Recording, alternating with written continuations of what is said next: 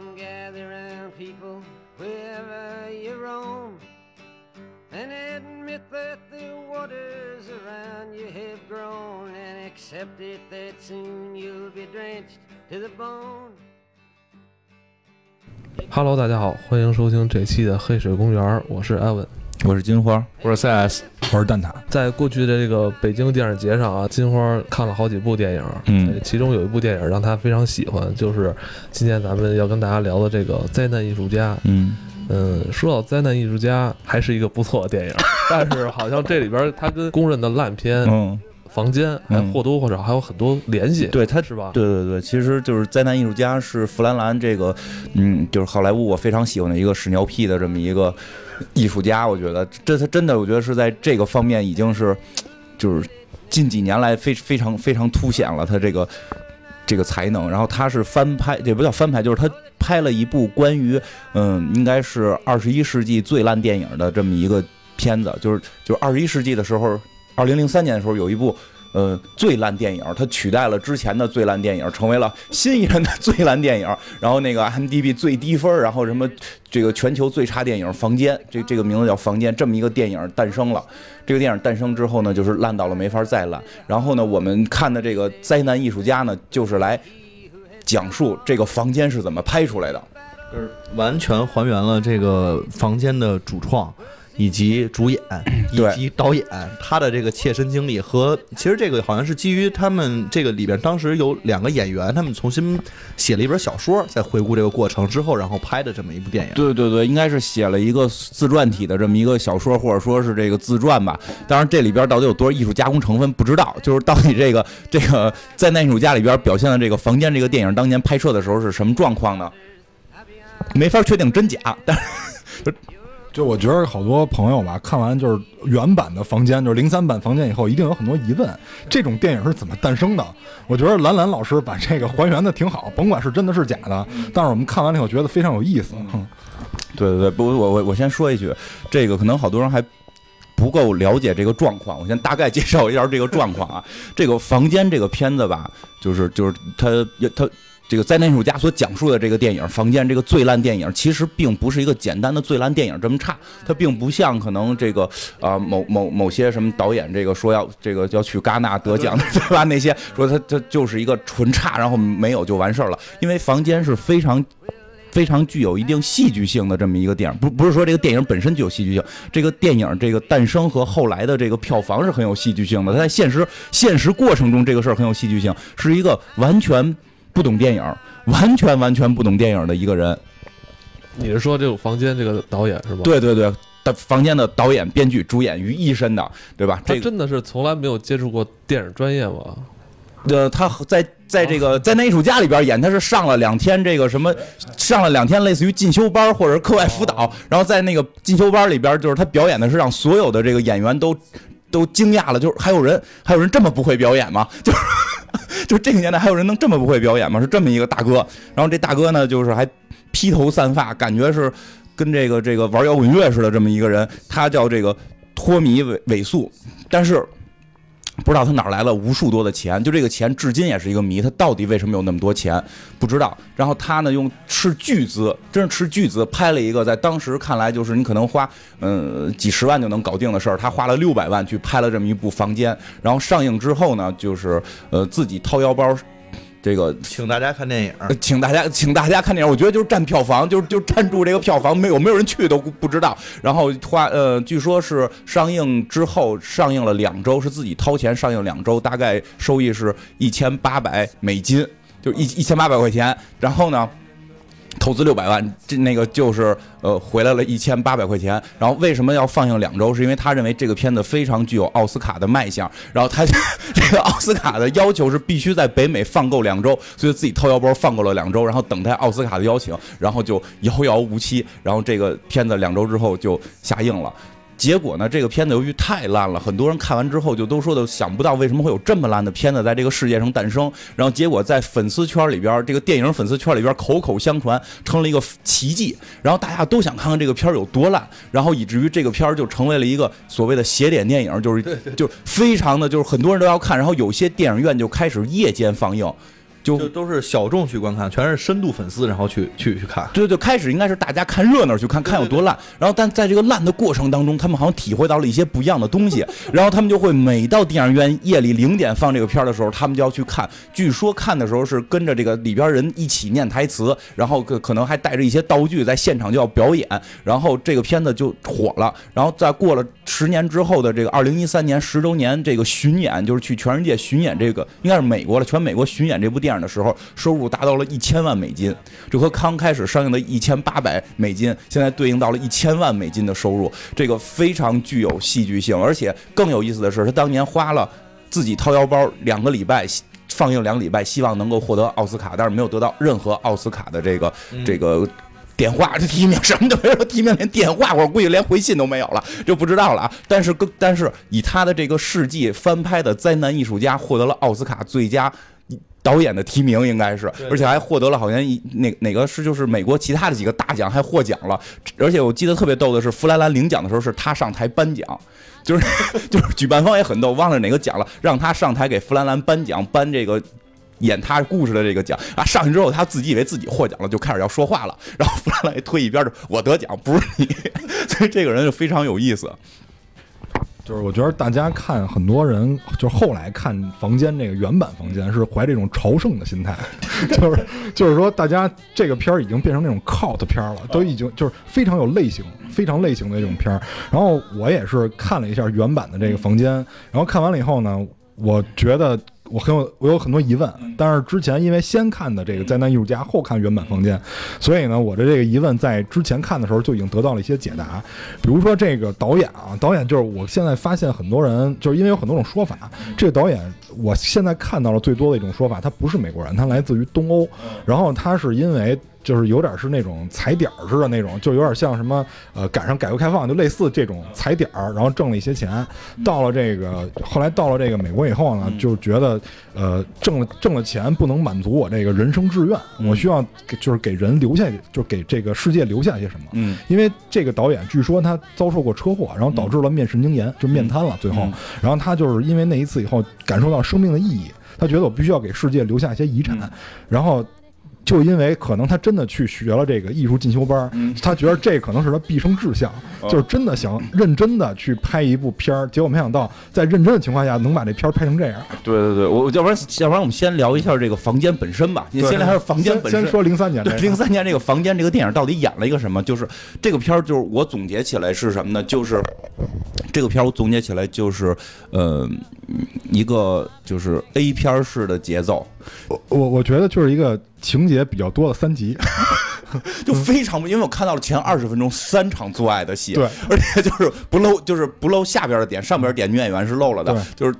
就就那个节奏特别像我们看一片，而且他的背景音乐放的很很专业，很很煽情，很煽情，非常有，然后还有什么玫瑰拿着玫瑰花这种，对，撒花瓣，撒花瓣，而且是在雨夜，外边下着雨，对你根本不知道情节在演什么，就是上来一一个大哥回来给着这个他的女朋友一条裙子，然后突然又来了一小孩说：“哎，你们一会儿要上楼吗？”他说：“我们要上楼，你不要去，我们做大人的事儿。”然后这大哥大姐就上楼了，哎，这小孩就也跟上来了，然后三个人在一起滚，下来回滚床单，你都不知道为什么滚，就特别诡异。然后这小孩因为写作业就走了，对，说你作业没写赶紧写作业去。然后这两人就开始睡觉。然后最逗的就是那个一看体位是都不对的，对，因为这些点到那个灾难预片里边全都被吐槽，都被吐槽了。一看就就是，然后就那个位置全都不对，感觉是在弄弄他的肚脐眼儿。就巨恶心，然后呢，就是，然后起来之后，这大姐就就就感觉这俩人就特别好嘛，然后回头之后，这大姐就开始表表达出来，就是就跟这男男的没表达，跟他妈妈老妈，跟他老妈，因为老妈就每回都坐在同样同样的一个位置上，跟他老妈表达说我不爱这个男的了。然后这老妈的意思是什么呢？就是说这男的有钱，你老老实跟着他吧。他说不行，我要追求爱情，我爱上这个他朋友了。我让他朋友了，叫叫 Mark，就我 我爱上 Mark 了，然后就开始把 Mark 叫来，然后开始跟 Mark 就脱衣服，然后是这样的，他跟那 Mark 说，然后就先说啊我。天气太热了，然后把衣服脱掉了，然后坐在 Mark 腿上，然后 Mark 说不行，说这个 Johnny 是我最好的朋友，然后第二镜头俩人开始脱衣服，我就没搞明白这个 前后有什么关系。就是所以我觉得这个这这个导演就是看 A 片，就是我就非常相信他是从东欧来的，他非真我真我非常像啄木鸟系列，你知道吗？就是哇太热了，然后给你件衣服吧，对，然后就开始。然后就睡了，睡了之后这这个马克就觉得自己错了，怎怎样？反正就后边他又大哥来了，又开又开始跟大哥大哥睡，然后他们家的这个邻居也跑到他们家睡，这这个我觉得真是没有什么逻辑。然后包括后来就是这个女的就一直纠结于是不是要跟大哥挑明了，就是他我跟你要分了啊，我要分了。然后他妈就是最经典就是他妈开始跟他聊，就是就是意思就是那个呃我帮不了你什么的。然后这女孩说你一定要帮我，然后他妈说我得乳腺癌了，然后女孩说那咱们逛商场吧，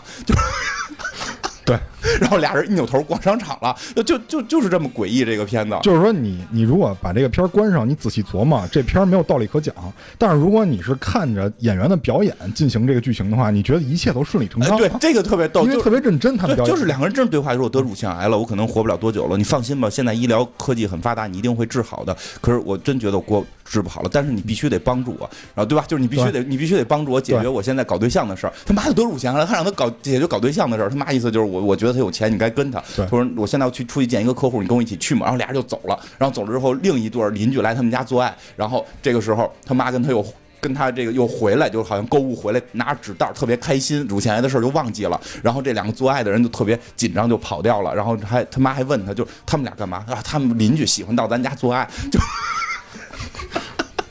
然后反正后来就是这个女的，就是开始就说这男的打她吧什么的，这个那个，然后编了一个谎话。哎，对对对，然后这男的就不承认打她，就有特别经典的镜头，这男的就走上天台，就说我没有打他，我没有，我没有打，我没有打他，我没把矿泉水扔了我没有，啪把矿泉水瓶又扔了，就这样，然后嗨，Mark，就 对，非常经典。没敢看这个房间啊，对，就是，但是我从这个金花这个叙述这个反应来看，我觉得这应该是一个非常优秀的喜剧片了，是吧？其实说实话，前半程你能看出这些演员在认真的想把它演成一个严肃片儿，对。但是他们演成了一个三级片儿，但是他后来真的是喜剧片儿，从他扔完瓶子之后，后边全场变得非常的可笑，然后而且他们在就是一帮成年人，一看就都是三十岁以上的这些成年人，然后在认真的玩着抛橄榄球游戏，然后每个人的间距不到两米，认真的抛橄榄球，然后每次还都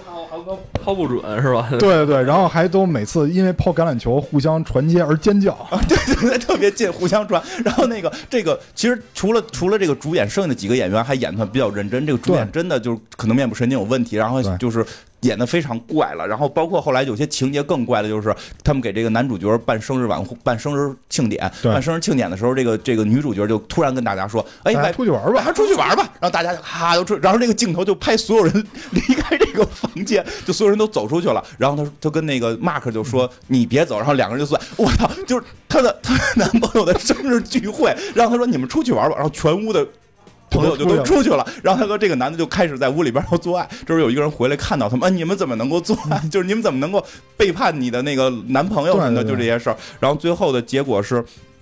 这个这个男二号一直在强烈的表明，他跟男一号是最好的朋友，然后脱衣服啊，绝对不能够背叛他。结果在生日会现场打起来了，然后就是因为发现背叛这件事儿，打来之后他又说这男朋友是个你男朋友是个人渣，赶紧来我这儿吧，我想要你的身体。打电话说，然后这个这女的就离开这个男的，然后这男的就开始在屋里边各种的搞破坏，对然后砸电视，然后。拨楞倒了各种东西之后，开始吞，嗯对，拿着一条红色的裙子，然后在自己的身上蹭，不停的揉搓，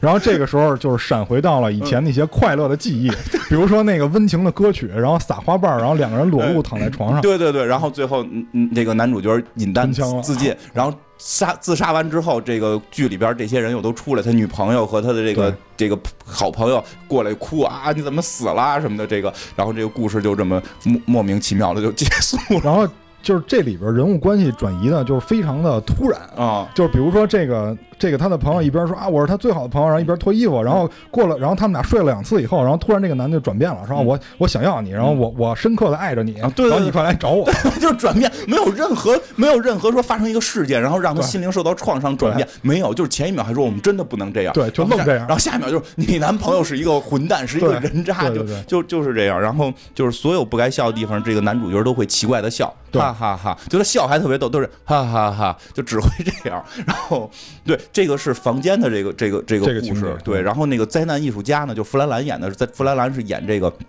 男主角就是本人了，这个弗兰兰兄弟都在，这嗯两个人都都在这个嗯。这这个片子里出现。对，然后他弟弟演的是一个学生，他们是一看就是学表演的。嗯。然后突然因为在有一节课上嗯。发现了他哥演的这个 卢这个叫呃韦素老师。对，对。这个韦素老师表演了一段特别让人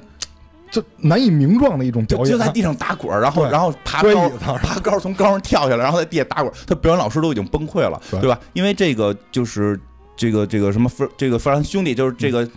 年轻学生演的这个学生，实际上是这个房间里边的男二男二号，嗯就是演对演 Mark 的这个人。然后呢，这个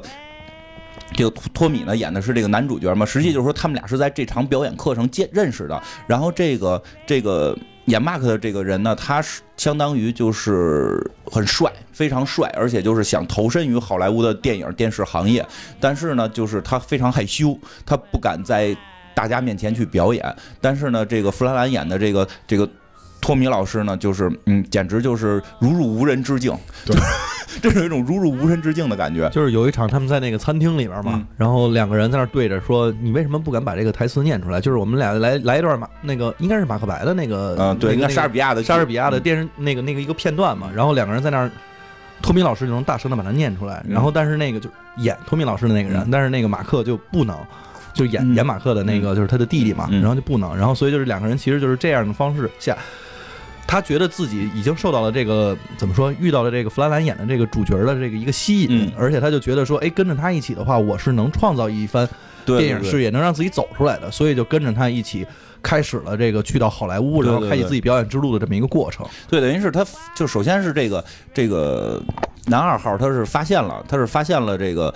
托托米老师非常有钱，对托米老师在洛杉矶有房，说说我带你去洛杉矶发展，然后他中间也讨论过是不是同同同性恋的问题，然后这个说不是，然后他这个这个只是兄弟情，我跟你是兄弟情，然后这个。这个反正这个托米老师就非常有钱，特别奇怪嘛，然后他就四处的去这个应就是竞争当演员，但是都不成功。然后这个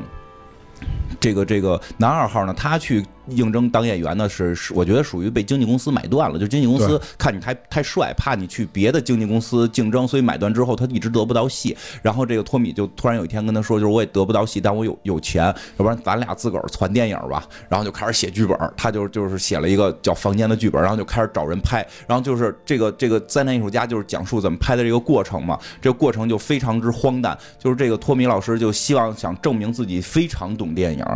但是他这里边引用了大量大师的一些就是典故，嗯而且提到了多个大师，比如像库布里克大师、像希区柯克这些大师，他认为自己是他们的接班人他一直把自己定位成这个身份去制作这个电影。但他连基本的这个工业流程都不知道。他到了这个就是这个租赁租赁摄像机的地方，就说我这个要拍要拍电影，然后他说行吧，那我们租你这个需要多少钱？租。买，我有钱 买，就是然后就说没有人买这个摄像摄像摄影，就是拍电影的设备太贵了，都是租赁。现在其实基本上电影行业都是租赁嘛。他说不行，我就要买。他说那你是买胶片的，买数字的，都买。就是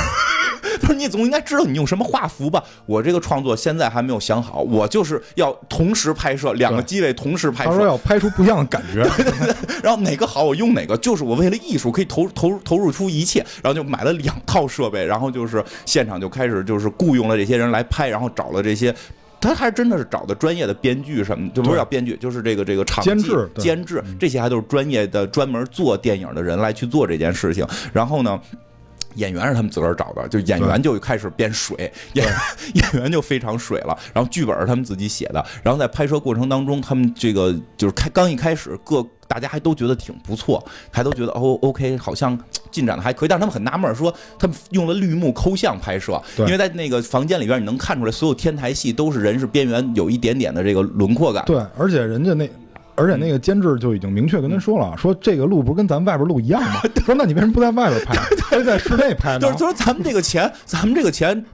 去天台拍非常便宜，对啊你为什么要在绿绿幕拍，然后再抠像，这更贵？不是那好莱坞电影都要用绿幕，对所以我要用绿幕。他经常在说一句话，就是你不懂。对，你不好莱坞电影必须用绿幕，然后就包括就是说这个。就是开始演的还算顺利，比如他男二号演的那些戏，就是先是男二号，就是其他雇里的演员还是嗯。算是呃职业演员，但是没有名儿，演的相对差一点，但是职业的了。对。然后他们去去演戏还 OK，然后到了这个这个男二号演，就是他第一回演戏就很紧张，然后托米老师就安慰他，哦，真像一个导演，激励他啊，你可以，你能行，你要表演出你自己，你这是表演的，你要想想那些伟大艺术家，我操，这男二号演的确实还可以了。对。这个在在灾难艺术家里看是，你真看房间，你看不出一点还可以。对，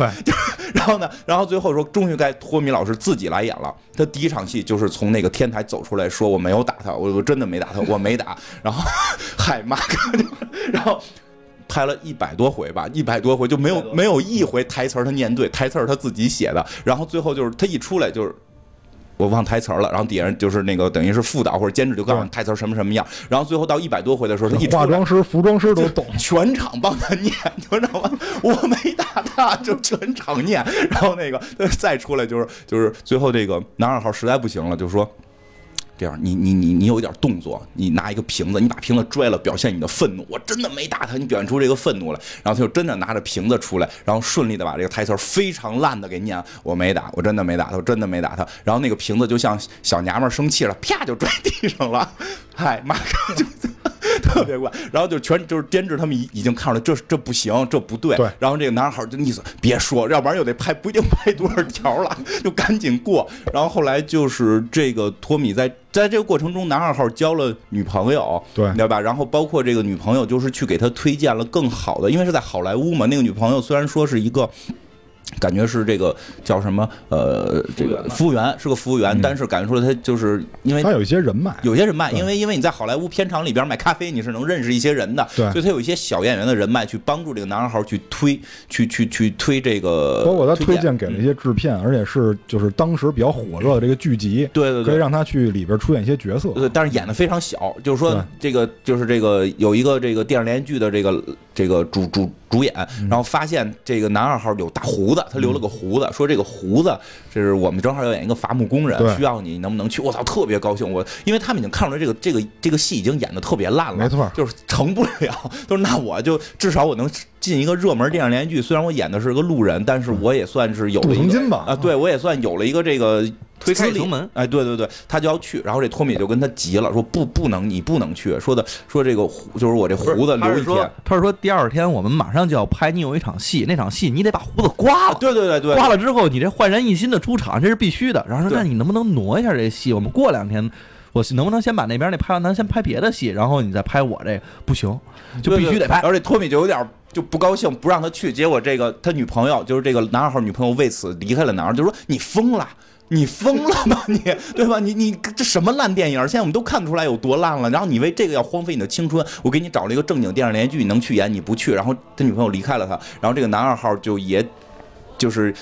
最后是出于友情帮了这个这个托米老师继续去演这个刮胡子戏，但是真的在那个房间里边看，你再看房间的话，并没有刮胡子的那个现场的戏，是刮完了之后直接出了一个刮完了脸，但是那场戏没有任何跟整个跟逻辑没有任何关系，他刮不刮根本不重要，就是一句哎你刮脸了，你真是一个小孩。大家尖叫了，大家尖叫了。对，就是就是那么几秒钟，跟整个剧情屁关系都没有。我都觉得托米是为了诚心捣乱，不让他去演那个，就诚心刮他胡子。然后呢？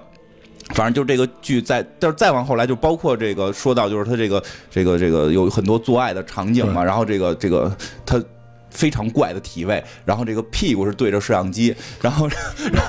然后还若隐若现啊不。是当时说过，我一定。他说：“你有必要这个什么都不穿，然后只带一个那个袜子在那块儿吗？”啊然后说：“不行，我必须得把我最真实的一面给大家展示看，必须得让大家看见我的屁股他，我的屁股得再高一些。对他坚信他的屁股是这个片子的票房保障，对 对，所以他不管体位到底是什么，我必须要把屁股最最核心的对着摄像机。但是房间里，说实话，我没有看到彻底露屁股的戏，我不知道是不是被剪掉了。但是在在那种家里边是是有这个正面屁股而且露的很清楚。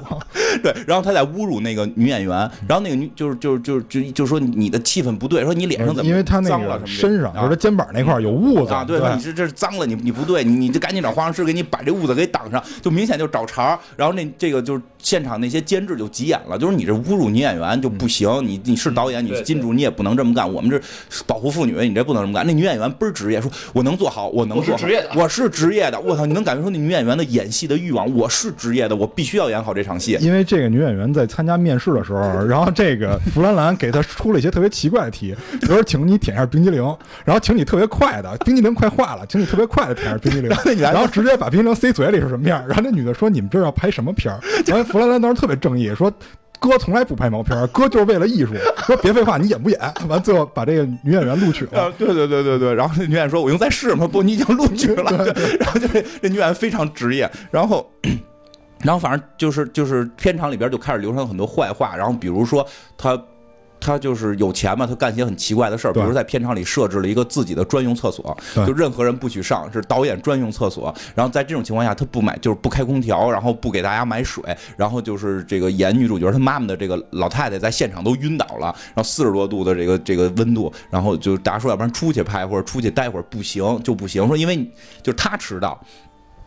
因为这个男主角就是这个托米迟到，所以导致进度落后。他不干，他赖别人，因为他是金主爸爸。他在这里边又引用了一些大师，比如说希区柯克，你希区柯克对演员好过吗？完 后来后来那弗兰兰他弟还跟他说说说大哥，那个希区柯克以前就是一混蛋，好吗？然后他说，但是他说我不管，他说大师就是这样，大师就是要求所有人都很严苛。对对对，他说希区柯克鸟演鸟的时候没告诉女演员，就把鸟放进来吓唬女演员，所以才演的真实。我现在羞辱他，就是为了我的艺术。对，就是就最后他真的爆了，他爆点就是说我我他特别逗，他在拍电影的同时找了一个人拍他的纪录片儿，就是拍他这个。他认为自己就是伟大大师的接班人，拍大师接班人是如何诞生的，拍到了很多现场别人说他坏话，说他根本不懂电影。然后这个时候，他的那个男二号的那个好朋友，那个死党又跟他的这个女朋友要出去住，然后后来又因为他女朋友要去拍接别的片子，他认为全世界都背叛他，他要在片场当暴君来报复这一切。然后最后他跟这个男二号闹掰了，有一场这个扔橄榄球的戏，他把男二号叫到这个野外，说咱俩再拍一场戏，就扔这个橄榄球，一边扔橄榄球就一一边互相指责，就说你不对，你不对什么的。然后最后打成一锅粥，这个男男二号就是我不跟你家玩了，我走了。然后故事就是说。这个他这个片子的拍摄就到这儿结束了，然后再一看，就是这个男二号就转过来一看，几个月之后，好像十几个月之后，这个男二号呢，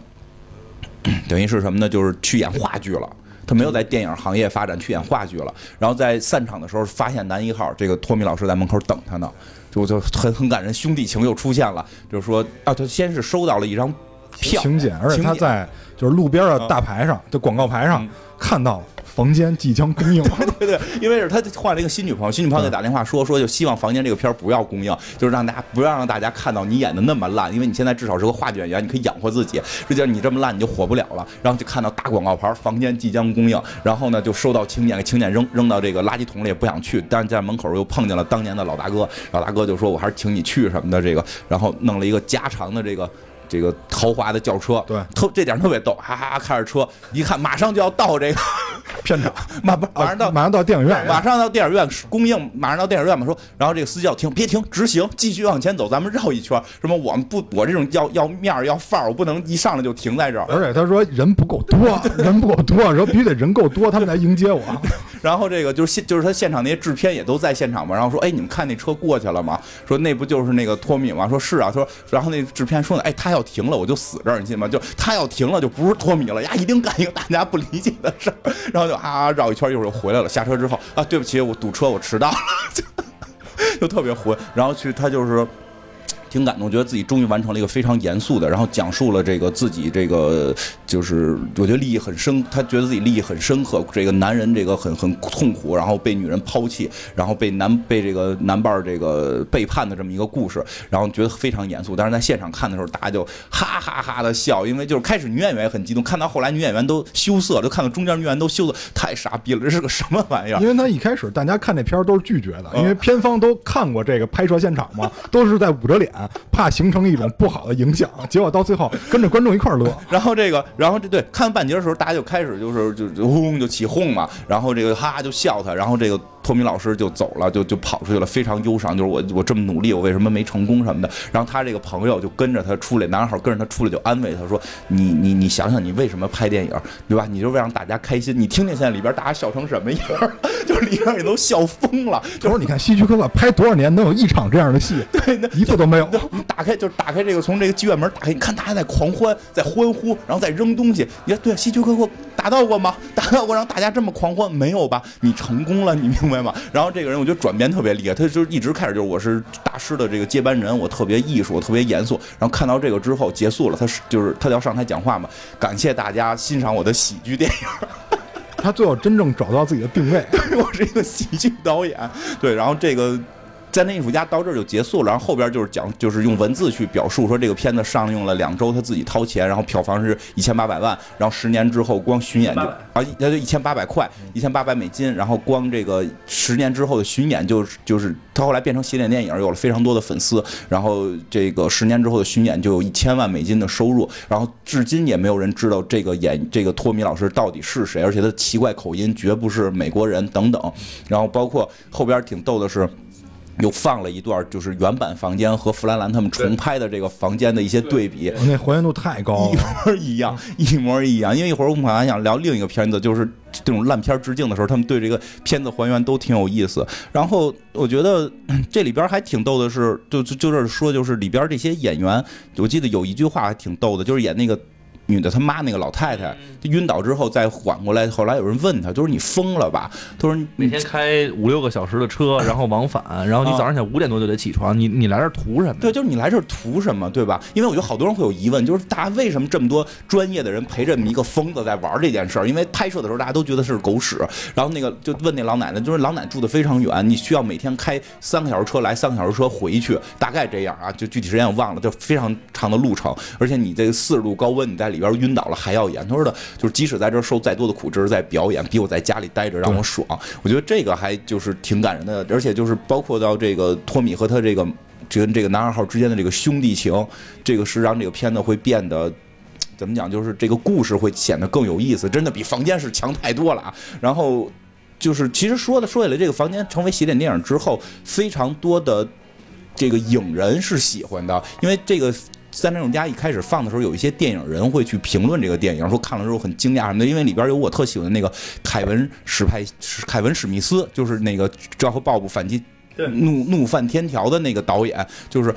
因为其实可以想，《怒犯天条》的导演凯文史密斯，他最早起家就是他是一个便利店员，他拿着一个黑白 DV，然后在他的便利店里拍了一个叫做《便利店员》的烂片儿，然后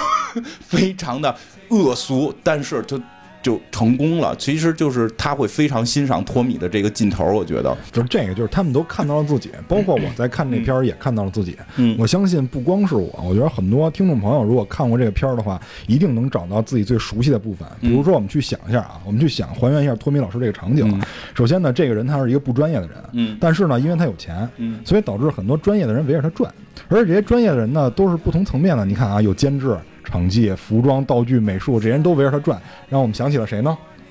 对吧？比如说有一个人有钱，然后很多专业人围着他转。比如说我们有文案、有策划，对吧？有这个有这个设计是吧？围着他转，这个有点有损托米老师的形象，有损托米老师的形象了。我觉得，但是是这样，就是说托米老师他是抱着一腔热诚，他所有的工作你甭管他专业不专业，他是为了让那片好而去的。但是他可能跟我们刚才就跟我刚才说的那些人唯一不一样的是，那些人不管我们的结果好坏。托米老师还是真的出于负责任的心态，虽然他自己不专业，他就是能力不行。对对，有钱真的是可以为所欲为啊！不是，我觉得在好莱坞，其实他托米老师这样人其实挺多的。对，就是包括中国也很多。不是，但是你看好莱坞也有很多这种，就是我觉得他这个能可能是个人能力不行，而且他可能就是受的这个教育和看过的电影，可能也也他可能他的理解理解可能不太不太到，然后。你像很多，咱之前聊过，你像很多人，他其实之前可能是个木匠，可能是个卡车司机，人家对着这个电影有着一腔热血，其实也能去做。包括刚才说凯文史密斯，现在他，我觉得至少他跟本阿尔弗莱克后来合作的几部，那那也是。挺厉害的电影，对对对，他在美国就凯文是在美国非常有标志性的一个非常著名的独立电影的这个代表人物，而且是从民间最低端起来的，对吧？昆汀好歹是看录录像厅的，对对对，跟电影还有点关系。他这可好，这是便利店员，就是这个。怎怎么说呢？就是他们看到了那个自己拥有的热情。我觉得好莱坞电影能发展，就是因为太多人拥有这种前仆后继的这种热情，拥有这个热情才能让整个这个工业起来。我我觉得是这样。他其实托米并没有，因为托米，我觉得这个片里表现一点，还是那句话，真假不知道，因为他妈他是根据一个自传写的，那个自传没准是对，没准是是编的，没准没准托米是一个特别高超的营销高手，一开始就策划了这个十年十年的一个，哎哎对，也没这人有可能人就是诚心。这一个营销案例吧，这个是。但是你十年你都没跑赢 CPI 啊，你都没跑赢通胀，你这他也挣不挣钱咱说，但是人现在出名了，对对名利也不一定真能双收，能收一个也不错，是不是？对对，因为非常多人看他的时候就是就是膜拜，然后就是片尾有一些这个托米老师的这个这个真真人的这个记录，就是真的就是无数粉丝找他签名，对找他签名，然后呢，就我我觉得认识人就是。他看就是让这些好莱坞的导演看导演或者影人看到了自己身上那个热情依然存在的那个热情，因为就是托米在整个过程当中，他是当成一个非常正式的事儿，我非常利益深刻的要去表现它，就是那个核心点是我我我说实话，我觉得那个核心点可能是很多。呃，看起来也是做烂片儿不太一样的，因为那些人可能核心点是为了让我自己显得很牛逼，或者说我圆自个儿一个梦，或者说是我是为了怎么样去恶意炒作，我能够快速出名挣钱，各种原因。托托米老师不缺钱。当然，我觉得他是有想成名的欲望，但他在拍电影的这个过程中的时候是投入了热情，是要认真的做这件事儿，只是能力不行，没做起来。就我觉得这个托米老师是一个非常典型的土豪，土豪的特点不是豪，而是土，就是就是土在这里面，我们可以引申为他能力不太好，嗯，只是他能力没到那个份儿上。对，不，而且呢，就是说我就是特别现在我看完这个片儿以后，特别深刻的感觉到钱就是一个催化剂，就是它能让这个。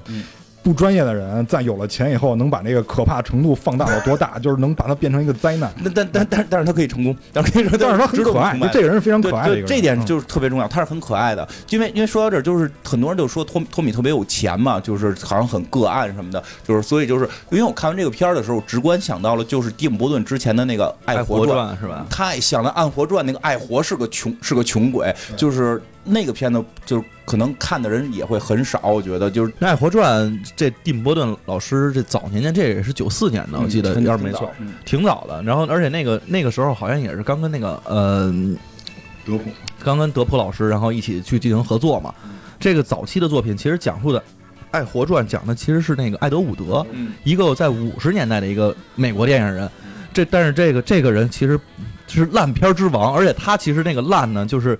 一是没有逻辑，二是他拍 B 级片儿，高产，对，非常高产。对，其实我觉得就是这个艾艾德伍德老师的这个作品，好像就是最著名的是叫什么外外太空九号计划。对对，这个计划是是就从这个片子出现之之后，就一直是据说是蝉联了将近半个世纪的这个 IMDB 最烂电影。后来可能我猜后来是让房间取代了，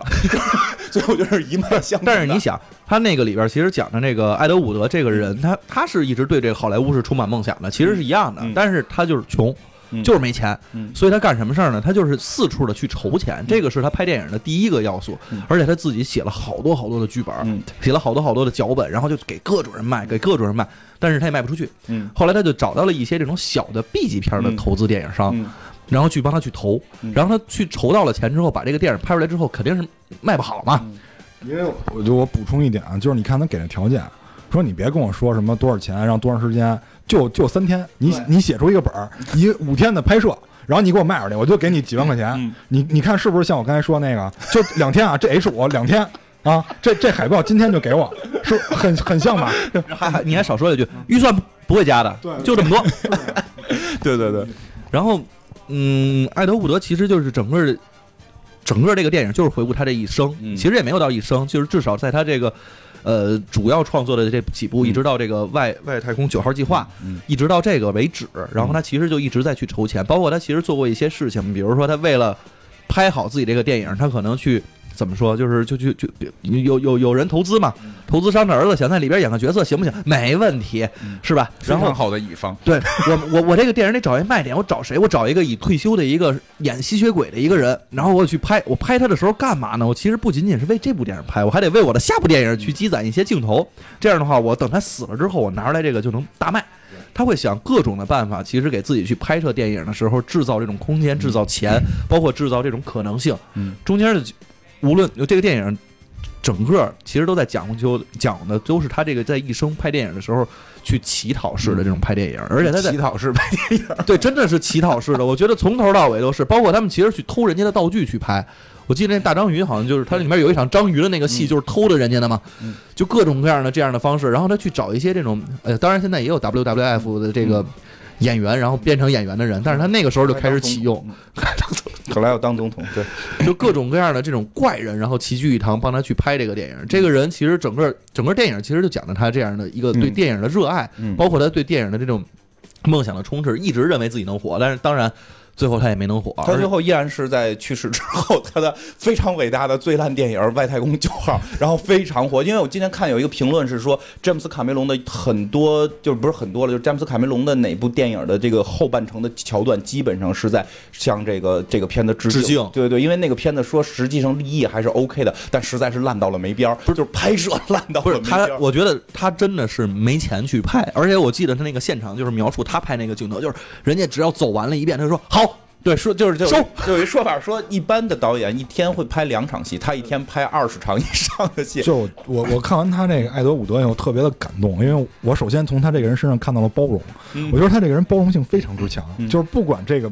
呃，演员的表演在我们这观影群众来看是多么像我的，多么的粗糙，但是他永远是以一种称赞的态度去称赞他的同事，称赞这个演员啊，你对特别的好，特别的完美。我觉得你演出了这种张力什么的，就永远是以这种话来说的。就是对，就是反正反正比较逗的，就是在现场他们那个墓碑上面什么都做错了什么的，这个说这一看你这墓碑就是假的，然后他还说那时候细节不重要，不重要，这 不重要，我们要做伟大的电影，不要注重细节这种。对。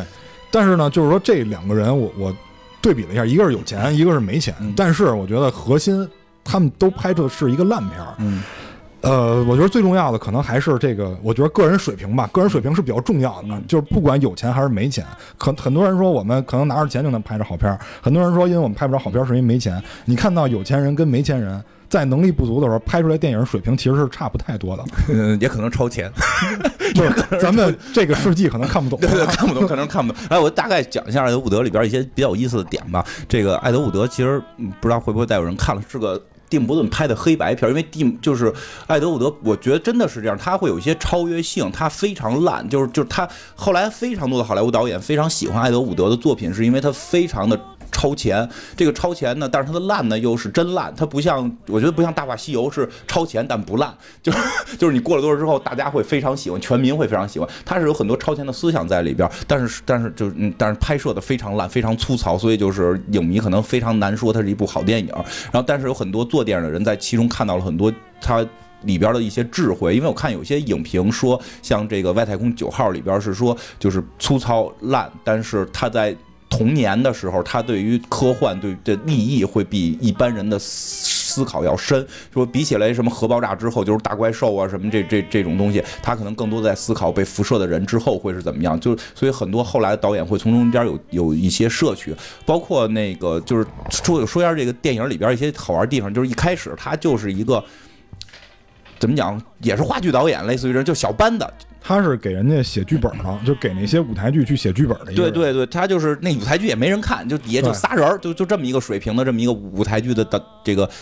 编剧吧，算是。对。他一直他生活在好莱坞了，他希望非常希望在好莱坞能够发展起来。然后直到有一天，他发现了有一个有一个。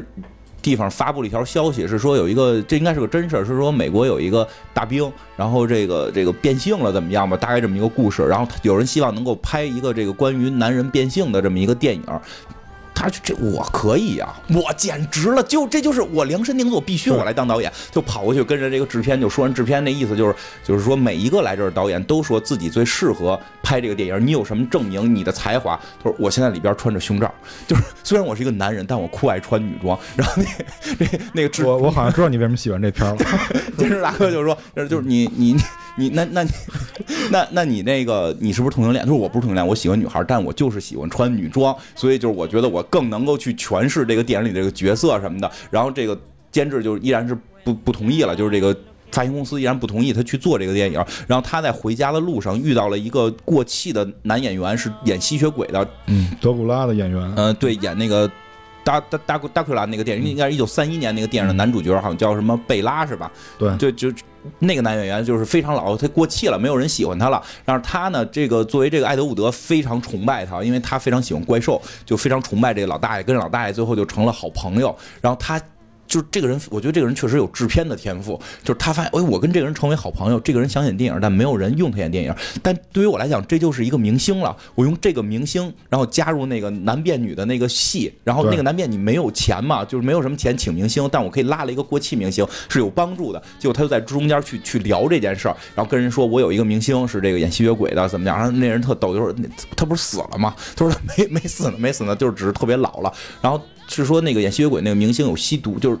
吸毒，吸毒了，就是等于他这个这个失落之后，他是药物依赖吧？好像吗啡还是？他就是说这个这个过气之后很失落，然后妻子也丧死掉了，他就会有吸毒的问题，所以一般人不爱用他。但他跟艾德伍德成为了好朋友之后，他们俩就传成了一个铁三角的这，比如说铁三角就是这个好搭档的关系，然后就接了这个男变女这场戏。然后特别逗的是，他让他女朋友演女主角，他把这个戏卡都写好了，写好之后给这个女他女朋友看，他女朋友看完之后就傻了，说你丫写的是你自己吧？我他妈终于知道我那些丢的衣服去哪儿了？我终于为什么那些衣服莫名其妙变大啊？我我终于知道那些衣服为什么变大码了。然后这个这时候这个艾德伍德就已经穿上这女的的这些衣服了，在那站着说我就就我我爱你，但是我就就穿成这样可以吗？就特别愣逼。然后在现场他就穿着这个女装去表演，然后什么的，反正这个片儿拍完了就嗯烂到了没边儿。然后呢，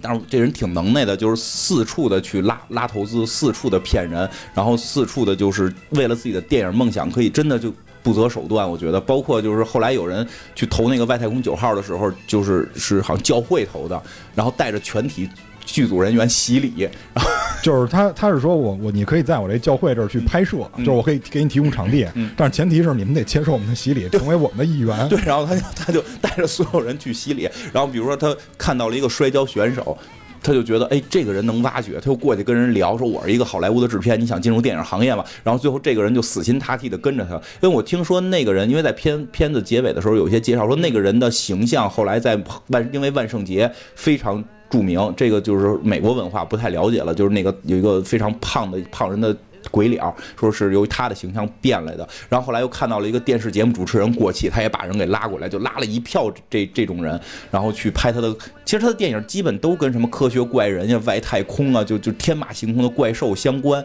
然后，但是就是始终都没有成功。但是最后是最最后这个贝拉就是演吸血鬼这个大哥大爷去世了，就对对于他来讲，他就想把这个人。去世的这个没完成的作品继续完成，然后他想的办法就是随便找了个人扮演的，然后然后挡上脸让大家看不到，所以就是他，就是说他粗制滥造到什么程度？比如说刚才 C S 讲那个机器章鱼，就是这个是真的发生，他们去弄了一个机器章鱼要演一个人与章鱼搏斗，但是没有发动机，因为偷来的偷出来的时候发动机没偷出来，所以就必须是让那个那个。贝拉那个老爷子七十岁高龄了，在水里边自己跟一个不能动的章鱼假装搏斗，自己瞪着那个章鱼触手来回乱叫，就是，然后，然后最后那个大爷都都得病了，但大爷那大爷很敬业，就是我是演员，我可以，我我这都不是事儿。对，就是包括还有一个就是那大胖子有有从地里出来的戏被卡住了，然后他就找了两个人给他瞪出来，然后这些全部都在都在正式电影里你能看到，有人把这个怪兽从里从地底下蹬出来，是，然后对，然后那个拍那个飞船都上边。就是拿绳绳吊着那个小玩具，特别粗制滥造啊，在那瞎比划，绳都能看见，等等，这样就是，反正他们全剧组的人也特别乐乐于此事，然后看到他们去干这些乱七八糟的事情，然后包括就还有那个就是说，呃，拍摄，然后白天开始拍，拍到晚上这场戏没拍完，接不上，就然后那个。就是连制片方都都傻了，他说这俩警察是白天来的，然后现在为什么一转眼到晚上了？他说就这都这都不重要，这些都不在他眼里一切都不重要，就只要把电影拍完就重要。所以就是艾德伍德也还真的挺挺神奇的，来烂片之王。我觉得最后嗯是 Z 级片鼻祖，他开创了。Z 级片，然后，然后就是最最后有一场戏特别逗，他特别喜欢那个《公民凯恩》的那个导演奥森威尔斯，我记得之前我们也聊过，就是他是来玩。广播剧玩那个火星人进攻地球，弄好几百万美国人都疯掉的那个那个广播剧，后来拍的《公民凯恩》嘛，就是他后来在就是跟教会在拍外太空九号的时候就崩崩溃掉了，然后这个去穿着女装去找这个就是去喝酒，然后碰到了这个导演，碰到了这个威威尔斯，然后两个人就聊了，然后威尔斯就是那么那么牛逼了，已经拍完《公民凯恩》了，他就跟他说，你知道吗？只有《公民凯恩》是按照我自己意思拍的，但是电影方非常讨厌。他们没想到这个会成功。现在我在写一个什么什么剧，我在替谁做什么做什么，投资方都他妈是混蛋，什么都不懂，他们就强奸我，就这意思。然后他就觉得心心相印啊，我 我也是啊，我也是。你你我我看哪心心相印啊？就 我看也特别有同感。我看艾德伍德老师这个这个这个这个这个传记，我觉得特别的感动。对对，他说我也是啊什么的。然后就是，但是那个谁就说这这个这个昆明凯恩导演就跟他说说的，你你你想没想过，你值不值得用你的一生去谱写一个为电影梦想追求的这么一个故事什么的？我操，励志了，回去继续把他的外太空九号彻底拍完。然后就就是拍完结尾的时候也放了，就这些演员后来都都小有名气，还小有名气，因为他的第一个女朋友就是就是。他偷人女装的女朋友是后来给猫王写歌的，对。然后后来这个女朋友实在是受不了他这个这个异装癖的这个问题，分跟他分手了。然后他还有一个这个这个就是。叫什么 WWF 的那个运动员，后来成为万圣节的一个代言人，然后等等吧，就都还可以。他那个里边包括那个就是演那两个小警察的小哥什么的，都去话剧变成了那个主，也不算主力演员吧，反正长期就是在影视圈已经打混起来了。对他们那俩人好像说长期在烂片界驰骋，他们俩有他们俩有他们俩的那个粉丝群，演烂片无数等等这样。反正反正整个他们这个剧组的人，包括其实你刚才少讲了一个，他们之前其实一直特别看重有一个那个女的。有一个就是那个也是就是腰特别细，然后眉毛特好看那个特好看那个女的，刚开始一直想找人家去演，说能不能加入她戏，然后结果人家一直都不加入嘛。那就是电视明星，那电视明星，那电视那是个电视明星了，她一直演电视剧，后来也是在人家落魄的时候，让她赶紧把人家给。笼络过来，真是像你说，的是制片人的这个感觉。因为因为艾德伍德好像后来觉得自己在导演方面才能有限，他就转制片了。因为他再后来跟人介绍说，我是一个制片人，但是他就依然是制烂片儿。然后就是这些人，其实，在后来的整个的这个演艺生涯里面，都是得到了他的帮助的。就是虽然拍的都是烂片儿，但是至少对。但是艾德伍德好像晚年好像说不是很好，说晚年他。酗酒了？没没有，他晚年他主要是那个他他深入了，就是除了这种科幻电影类型以外，他是深入了另外一个电影类型，就叫情情色电影啊。对，然后最后就郁郁而终。他是比较适合当统筹，或者比较适合当顾问。嗯，他对于就是导演这个专业能力可能比较有限，但是我觉得他是一个非常典型的机会主义者，就是让我想起了我那会儿刚毕业的时候。那会儿跟哥们儿练摊儿，就是各种能有可能抓住的任何机会我都去抓。就是你在那个你在那种环境下，就是你摸爬滚打过，你就会发现这个艾德伍德他感人的地方。就是我在这方面跟他特别有共鸣。比如说这个东西可能外人看来他就是一个过气的演员，可能没有任何利用价值。但是艾德伍德因为热爱自己的事业，然后他想把自己事业发展壮大，他。觉得这些人都是他的帮手，或者都能跟他组成一个非常优秀的一个团队，所以他利用了任何一个机会，任何了呃，就是利用了任何一个可能去完成这件事儿。就我觉得他只有在就是对这件事真正热爱，而不是只放在嘴上说说啊，我喜欢这个。我觉得只有把这件事放在心里，才会去留留意各种的细节和各种能够帮到他的细节。所以我就是对这一点就特别感动，看的。做这种类型片儿本身也是很大胆，也很超前，是吧对，非常超前，真是很超前。因为我现在看他那个外太空九号，还有以前的那些片子，我觉得挺牛逼的。我操，真的，我觉得真的是在在那个年代，科幻片啊、惊悚啊，是吧？B 级，好像那会儿还有 B 级片这个概念吗？那时候没有吧？都没有啊。他可能是不是他开创这种东西？不是 Z 级片吧？对，就这两，包括我觉得刚才聊到的那个凯文，凯文史密斯，其实都是一类人。凯文史密斯可能是真的很有。才华，我觉得可能是运气，因为我真觉得，在某些人眼里边，便利店员是个没法看的片儿。就是便利店员，我觉得也是一个，就是所以所以我说在咱女主家开前片头看到了凯文，我觉得嗯非常适合的，就是 就就就因为一定会有人觉得便利店员到底在干嘛，就就是就是这样。但是就是他这个事儿不是说就是就是你看来是投机，或者你看来托米是有钱，但他们内心深处有一个真正爱的一个火焰，尤其是这个。艾德伍德的这个就是一次失败不怕再来一次，一次失败不怕再来一次。我的一生只有这一件事儿，这个是挺令人致，就是。怎么讲就是敬畏的，我觉得这一般人根本坚持不下来。而且有一个女性，就是她在酒吧还是在饭馆偶遇那个女性，那个女性说可以给她出资，马上角色就给你了。你不是想演吗？没问题，给你了。结果甚至于到最后，他发现这个女性只能给他投三百块钱的时候，他没有让他没有把她解雇，嗯，而是继续让她留在这个团队，对，继续做演员工作。嗯，这个我觉得都是一般人做不到的。对对对，他在某些程度上，其实他的能力是超越我们一般人的。我对我觉得是这样，就是这些，所以所以就是有时候我觉得。包括托米的那个托米那个后来确实很搞笑，房间这个电影到后半程 确实很搞笑，我不理解是他到底怎么做到的。我觉得他，嗯，这两个人可能都是所谓的没有那个我们所看到的那个才华，但是他们可能都歪打正着的出现了某个什么情况，让他们的东西被大家所喜欢。而且你看现在烂片这么多，就是为什么房间那么受人欢迎，或者说那么被人追捧？我觉得就是因为我看这个原版的时候，我。我体会到了一种出乎意料，就是就是它烂的出乎意料，让你想不到。对，有一种说法是说房间烂烂到了所有能犯的错误全犯，就是这个，而且还有你想不到的错误。对对对对，就是说，如果就是说你考试，比如咱们现在去考试。A B C D 选择，你你怎么选？你你就是你你学习再差，你也不可能考零分。对，你必须得填的情况，你不能考零分。人房间就可以做到考零分，那就代表他知道正确答案是什么。人成心不拍，人成心都躲过去正确答案。就像你之前说那个爱丽丝，是因为他是逻辑学大师，所以他可以避免一切逻辑。对。说不好是不是这样？但是说房间给人的感觉就是这样，就就是，而且前后脱节。如果后半程也是三个毛片的话，我觉得它可能就是一个毛片。但是后半程就变成一个疯狂的喜剧片，就很很很诡异。然后对，再有一个我想说的是，因为太多的现在很多年轻朋友都会说我爱电影什么的，其实我觉得你得去考虑一下，你是不是真爱。就是如果你能达到。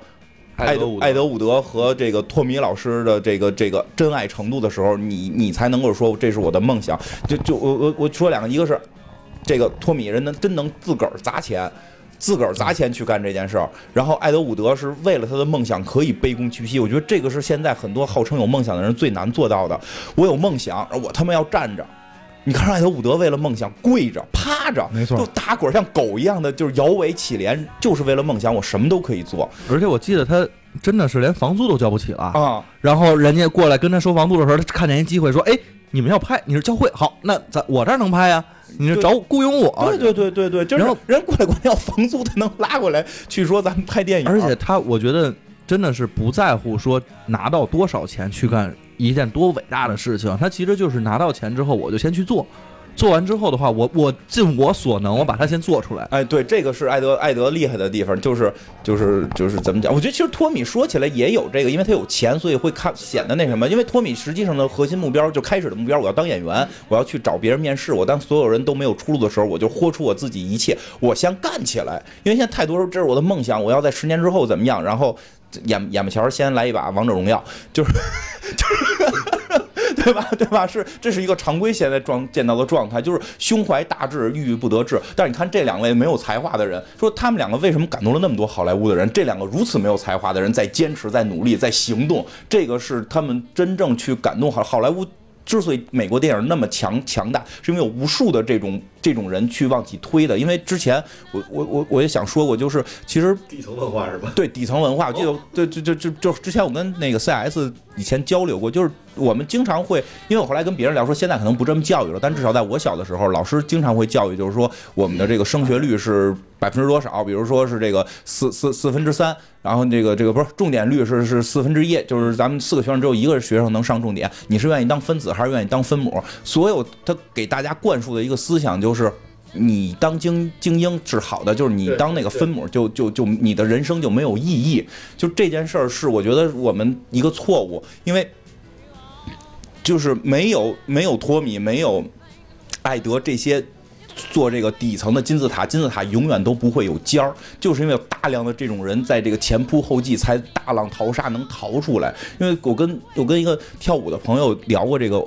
问题，他说跳舞其实就是因为我跟他聊这个，他没有什么感受，他觉得就是他这个早就能够理解，因为他的舞蹈老师是这么教给他们的。因为说有一点很奇妙的是，跳舞这件事儿天赋特别重要，你瞬间。一天两天，可能一个月下来，你就知道你有没有天赋了。你的身材比例，你的协调能力，你马上能知道。但导演不一样，对，导演谁都可以觉得自己能成一个特牛逼的导演，所以这是一个很隐性的。因为这个文化这东西，文无第一，武无第二，这是一个，我觉得这句话特别有道理。嗯，你你你跟打架不一样，打架反正你打完站着那就是赢的呗，对吧？但是文化不一样，对吧？你你拍你你花十亿拍一片，我就说你不好，你能怎么着？反正就说对不 对？我就愣说你不好，你能怎么着？对对，可以说你不好，对吧？可以可以有权利。然后这个就是说舞蹈可能就会相对就是说很很快你就能知道你你在整个这个练舞的人里边你排在一个大概什么位置，那你是不是你就不做了？如果你真爱他，你要去做，而且更重要的是跳舞有群舞，群舞一定没有领舞牛逼，但没有群舞，领舞是就是凸显不出来的。对，就是舞蹈是一个这种大同，就是可能需要一些协同的事儿，就需要大量的领舞，就是大量的这个。跳舞的这些人，就是这些这个群舞的人，然后有领舞的人，其实这个就是那些。那你说那些演跳群舞的人就不爱舞蹈吗？他也爱舞蹈。比如他能，应该说他更爱舞蹈。对，就是他宁可不让自，就是说他可能知道自己出不了名了，嗯，但他依旧在这个工作上继续工作。对，这这个就是因为因为因为这个。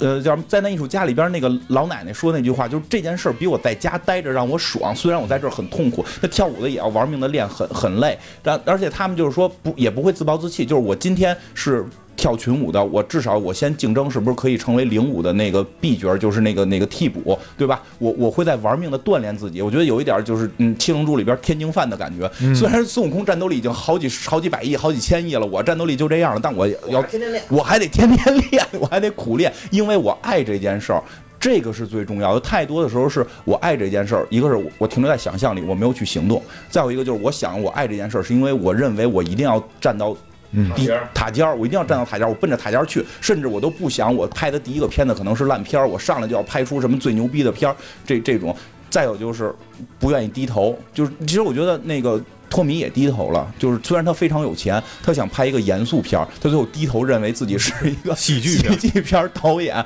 我觉得就是你你你你，这就是你的梦想是什么？你的梦想是拍电影。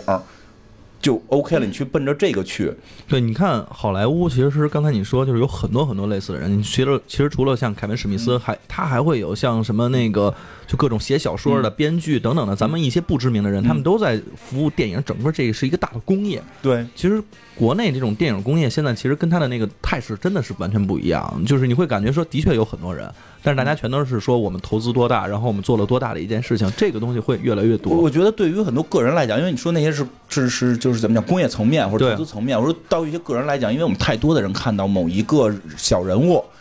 呃，一个群演也好，或者一个什么做。没名的导演也好，突然一部片子几十亿票房的出现，然后就站到了塔尖儿，然后每一个人实际上是想鲤鱼跳龙门的去塔尖儿，但是他我很我是真的很我听到的每一个说梦想是导演的人都跟我说，我的梦想是未来我成为一个伟大的导演，没有一个人说我的梦想是，我觉得当然你肯定要往好了去做，但但是你也应该有甘愿，你说我就是说我就中等水平，我每天提升自己，让自己更强，但我就是要一直做下去，这种人会很少，因为我觉得这一点古人可能看的比现在明白。嗯，子曰：“取法其上，得其中也；取法其中，得其下也；取法其下，则无所得也。”就是你必须得抱着最好的愿望去做这件事儿。你你想让自己成为好的，你可能最后就是中间那个，对吧？但是你你就奔着下边去，你就你可能什么都成不了。嗯，但就是说你得接受现状。对，你要抱着好的希望，但是你要接受现状。对，很多人是不接受现状的心态。对，因为我们的教育就是成王败寇。对对对对对，就是这个，就是成王败寇。我不能成寇，那我宁可不打。我我我不如郁郁不得志。所以就所以就导致了这个所有，就别说当导演这种事就是包括减肥，很多人都坚持不下来。你看我现在就才坚持了一星期啊，就晚上吃黄瓜。我就举个就这种例子，就是很多人可能他只把愿望停留在嘴上，而不是。而不是用心去行动。嗯，像那个就是艾德伍德这个片儿，我觉得他呃，包括这个灾难艺术家，我觉得他除了在讲这两个人的拼搏的这种热爱以外，他还讲了很多，就是揭露了很多现实。嗯，就是在拍摄电影过程中揭露了很多现实，尤其是艾德伍德，九四年九十年代正是编剧大罢工的时候，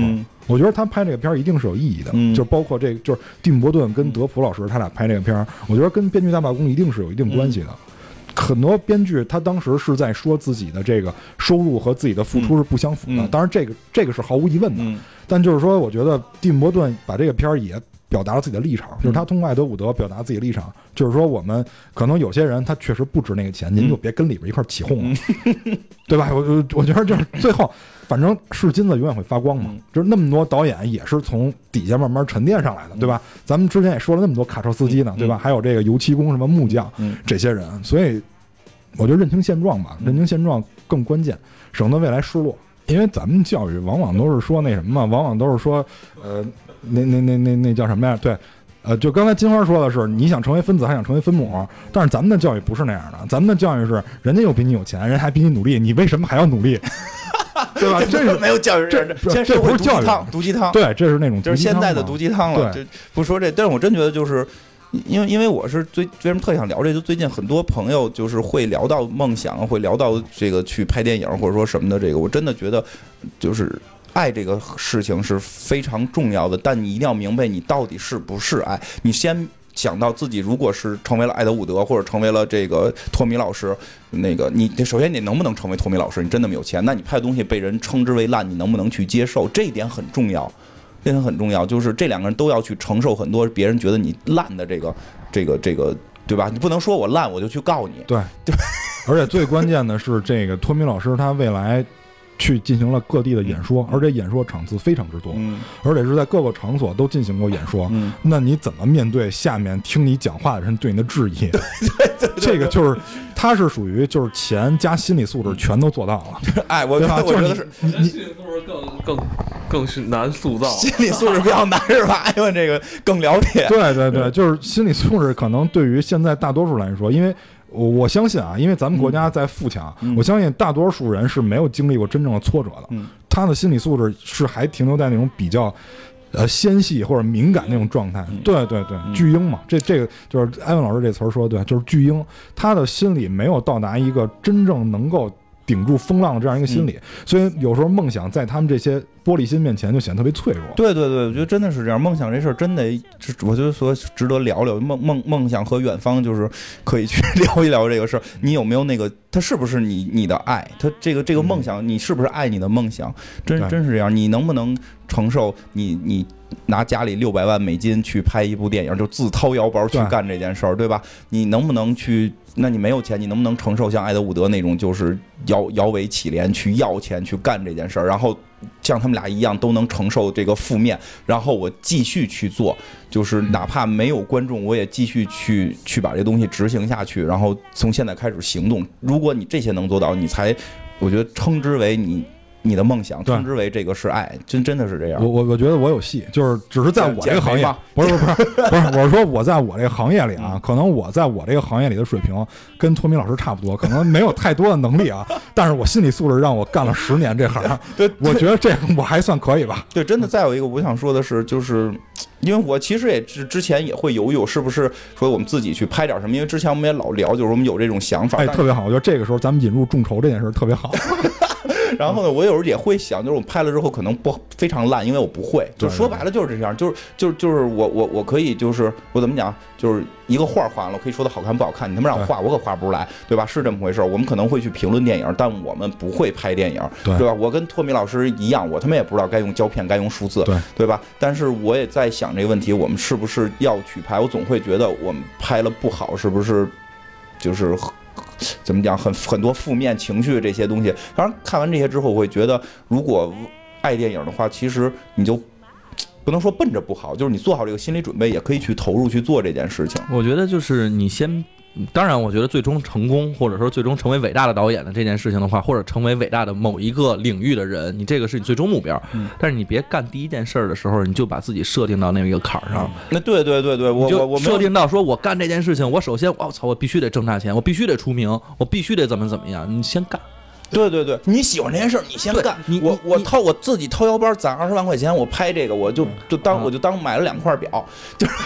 你说这事儿，突然让我想起前两天发生一事儿。就前两天我我我我微博有一个咱们听众朋友，呃，给我留了句言，就是他在我发布一条微博下面给我进行了一个评论，嗯就是因为我前两天吧，就是想买什么酸奶什么的，我就在那个就是因为微博有些优惠券嘛，嗯我就在底下跟那个发优惠券的人互动了一下，他只要留言一，他就会把优惠券发给你，嗯然后结果我这个行为被咱们的一个听众朋友发现了，嗯他跟我说。他说：“那个，你你能不能不要以为你你们那些粉丝都是假的？说我们是在看着你们都干什么的？说你能不能有点偶像包袱？”我说：“ 我说我就是想买个酸奶而已。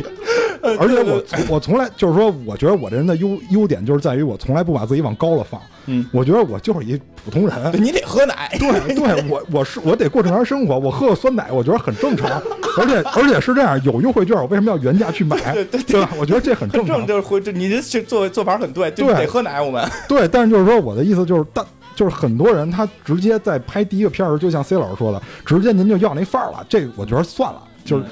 有那能力的时候再说。而且就是这个从艾艾德伍德这个片儿里，我觉得。呃，大家老说失败是成功之母，其实我觉得这话根本不对。失败可能是失败之母，就是失败加总结才是成功之母。艾德伍德老师他在就是在电影里至少反映出来，他没有进行总结，而是他在不断的去找机会。嗯，这跟总结是是不一样的。总结是你这个片儿拍完了以后，你可以跟别人去商量，总结自己哪儿做的不好或者哪儿好，你继续发扬或者改正。但是他没有进行这个工作，我觉得他没有这个能力。我觉得咱们，我觉得是这样，就是咱们拍电影可以拍，但是就是咱们拍完电影以后，第一要接受大家给予的评价，第二就是咱们要认真的去通过这些评价里边凝练出一些内容，以以便咱们以后能够去利用。我觉得这个可能是很多人做一件事儿时候没有做到的吧，他只是失败就失败，就咱们再来一回，你不经过总结，永远也没戏。我觉得。总结这事儿再说吧，因为这个不好总结，不不好总结，因为因为因为你花十个亿拍一个片儿，就是有人会骂，就是就这个这个事儿太难了，这个事儿太难了。我觉得我们先做到就是喜欢了去往前走。其实这是跟跟大家说，我觉得想让中国电影，我就真是就真是想说这个，为什么中国乒乓球这么厉害？因为你会在每一个课间都看到有小小学生拿着乒乓球拍子去打，就是群众基础很重要。现在可能不是了，咱小时候是啊，对我们至少我们小时候是，我觉得现在也还是，因为它它场地运用比较小嘛。乒乓球毕竟在中国普及率比较大，普及很重要。我觉得中国足球不好，连个球场都没有。对吧？没有那个基础，没有那个小孩去去踢球的基础会少，就是会会肯定比方乒乓球会少。那想让中国电影变好，我觉得真的是喜欢电影的人，每个人拿起哪怕拿起手机来，自个儿拍一个塑料袋在天上飞，我觉得都都 OK。我说那那现在中国的这个评论家那么多呢？哎，就是中国评论界很厉害嘛，就是 就是说呀，就是我觉得他们是因为咱们小时候可能大家去运动打球什么的，完现在的人就是可能因为都参加辅导班了，所以这个评论这个领域还发展的非常快。哎，对，你还真别说，中国评很多大师在咱们的影评里面是不能是不能在神坛之上的，我们必须要把游戏。必须要把每一个镜头有血有肉的全部都分析出来。你说真真真真真是这样，不就就不光这个就是你刚才说的，为什么不好总结？因为评论的人众说纷纭，所以我觉得就是我们去挑选正确的评论，或者说自己有得有主心骨。因为之前我也聊过这事儿，就是在中邪那里面，评论人说什么的一定是都有的，但就是说你自己心里得有杆秤，嗯，什么是中肯的，嗯，什么是不客观的，你必须要能分析出来，嗯，所以不是说总结就只看完了汇总一下就完了，总结也是需要技术的。嗯，不是说谁都能总结出来。对对，你说这真是，就是就是现在中国大家比较爱聊天吧，可能这个发对对这个发展，这个就是嗯，没错，影评的发展比这个电影的发展快。快多了，而且超前，真是。所以就是说，所以就是外国人不理解咱们是有道理的，咱们的。他们十年以后再看咱们吧，十年以后再看咱们的影评，他们没准能够吸取到一些经验教训。他们现在水平不够，真的。我再把我说，足球也是足球的评论比，足球发展 没错，电影的评论比电影发展快。好，那我们就励志，我们拿起手机出去拍塑料袋，可以，然后咱自己评。嗯，今天咱们就是聊了，应该是算三部电影是吧？房间、灾难艺术家，还有艾德伍德，对，还是有一些。相似的一些神韵哈，嗯，对，包括我觉得真的是不光是说就是大众的反应，包括钱的这个这个流入什么的，真是因为像艾德伍德很明显，一个一个卖猪肉的就都愿意投你拍电影。嗯，我就想怎么才能就是让自己更加专注在投入这个事儿上，而不受外界影响，锻锻炼心理素质。我给一个给一个建议吧，我不知道对不知道对所有人有没有用啊？我相信只对一部分人有用，就是你要先明白互联网是一个什么东西。互联网打破的是没错，是时域性和地域性，但是它还打破了一个，就是我我也不知道应该叫什么，它打破了一个阶级性。我不是说这个这个文文化这东西有阶级啊，但是你必须得想明白一件事儿：有的东西，有的你发布的内容，或者有的你做的内容，或者你制作的某些作品，它是需要门槛的。互联网把门槛打破了，它让它让那些没到门槛的人也参与了进来，它让那些人也能给对你给予评论。这是互联网最可怕的地儿，就是我现在互联网大家就是对评论那么热衷，我我看过很多就是互联网上内容的一些评论，很多人根本没评论到点儿上，就说白了他没有理解发这段内容的人的意思，他根本就没理解，他就妄图评论，而且大部分评论全部都是断章取义的。那么这就是因为他门槛没到，他没理解。你千万不要被这些人影响。你了解这个以后，你再去看他的发言。哎，你是最近受什么刺激了？是酸奶那事儿吗？我！我我看你最后这说这话是不是有点激动啊？啊，是不是酸奶这事儿？一会儿要是你下，咱下楼给你买点儿。就像刚才说的，就是感觉是没到点儿上啊，什么那个，因为因为他就不爱这个事儿，他就是过来。随便骂你两句没有名儿，蛋挞也不爱，他嘴上说酸奶，但是他现在包的是橘子。你看那评论，有电影没上映的，人家都能评论，嗯，对吧？对，有这种现象，所以这就是就确实这很闹心的。就是我们既希望说每个人都，如果你喜欢干这件事儿，你就做起来，你想评论就评论，想拍摄就拍摄，你好与坏你做自己。但是这件事儿你得爱，你不能你不能说这事儿我能投机我去干这件事儿。就是你这电影都没看你就开始跟评论这件事儿，一定是不爱，对吧？就是我根本就不爱这个电影，因为我现在很多评论我会感觉不到你的爱。对，这评论也需要爱。我操！对，真真真真的真的是这样。包括说拍电影也好，评论也好，你你真的喜欢他，看他看透了，研究明白了，你再去随便评论，真真真的是这样。你还现在有一些媒体好像自己用大数据来。做这个媒体，好像说声称自己我就不要人工编辑，大家喜欢看什么就给大家放上，这个好像也不行了哈，现在不让这么弄是吧？就是那会儿我就说过，这叫什么垂，这个叫什么垂垂直的这个千人千面垂，因为我那会儿做用户体验研究我，这叫垂，就是垂直领域千人千面，就是你喜欢这个，你看到的推送都是这个，我觉得这特别可怕，嗯，这个特别可怕，因为比如说我最后看到的全部都是关于游戏、电影，嗯。嗯，那我想看点关于别的那些奇闻异事，就都没有了，但我我没法，我整天去找。我需要，我还是喜欢老的那种报纸。你会上来先把自己重要看的看完了，然后边边角角你再看有没有自，每回都有那种就是不是你喜欢的领域的好玩的事儿，你你就会有新的领域去喜欢。我现在特别怕在那个搜索引擎上搜东西，因为我搜完之后，然后接下来的可能一周两周里边。它全都是相关的这个东西，你知道，就让你做就觉得有点恐惧了。这就是之前咱们说网飞干的那件事嘛，网飞把大家热爱的元素，然后汇总以后，然后开始拍跟这些元素相关的内容。就是这个会导致大家审美归一化，而且，就我记得之前就是我忘了是姜文老师还是谁说了一句话，他说你看内容的时候，你不要老看你自己赞同的内容，嗯，你老看自己赞同内容，你根本进步不了，嗯，因为这人跟你在一个层级，你有什么可进步的？嗯，但是也不是说就是这个跟你相悖，你就必须得看，必须得接受，就是你要求同存异。所以，所以我想到就是，咱又说回来，就是这个房间。他经历了十年之后，形成了他自己的粉丝。那我在想，是不是现在这个时代，反而这种很奇怪的东西，可能他这种东西可能就没法被这些大数据所推送，是吧？因为他太特殊了，对吧？对，我觉得有可能，因为就是他的反套路，就是这啊，对，就是他在大数据里边是一盲基点。对对对对对对，你看任何电影说我得癌症了，后续一定会照应什么？人就啊，这开玩笑了。我觉得这个有特殊性，这个有特殊性，就是因为因为在这中间，可能大家能够看到。热情，我觉得爪子说过，就是就是最后你去看一个作品，说我问他，就是如果想想当编剧，我需不需要学什么？都是肯定会需要需要学一些。当然，这个最核心的在于一个好的作品，你是不是能看出你用心了？嗯，就是你的，如果你能力次，那就是你一个特别次的用心，就是大家看出来你是一个用心的次，用心的粗糙。大家能够看到用心的粗糙的时候，也会。有某种潜在的情感会喜欢你，我觉得这个他那个房间真的就非常用心的粗糙，也是用心的粗糙。对对对，那就这期这个标题就叫用心的粗糙吧。而而且我觉得就是这个兰兰老师的观察点也很独到，我觉得就是他呃有一种我非常赞同的一种观点，就是。一般玩游戏的人可能都知道，比如说玩什么 L O L 或者王者荣耀这种东西，比如说你的队友发挥的很次，或者他水平本来就不好，然后有一个人写过关于这些人你怎么处理，就是说你不要骂他，因为你骂他没用，你骂完他他就可能更要去送人头，你这时候需要鼓励他。他说你们听过一词儿吗？叫废物利用。我觉得兰兰老师在看到房间这个烂片以后，他没有想到去骂他，没有想到跟那些水军一块去喷他，而是他废物利用，把这个片儿的一些细节挖出来，然后进行二次加工，然后做出了一个非常不错的。作品，它这里面就是有很多细节，包括我在看原版房间的时候，有的时候我会看到画质不符，他就把这点利用了。就是他们在去买那个设备的时候，实际上数字跟胶片全部都买了，这就解释了为什么这些画质是不相符的。而且有一些就是他那个对焦根本就没对准，我觉得对，根本就没对准。有一些镜头，你可以，有如果有人有兴趣，可以看一下原版的房间。我在想，托比是不是成心的？这是不知道。所以说说小说不是，那就是那个自传不是那么写，但我怀疑有可能是成心的。当然，就是还有一种，就是说那些好莱坞导演会觉得，就是这种片子。这种烂片儿会有一种好的效应，是会告诉更多的人，拍成这样都他妈能发行。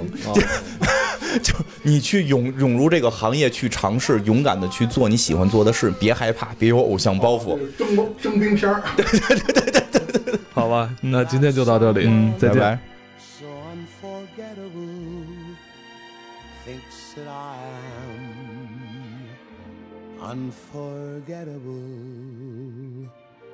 Too.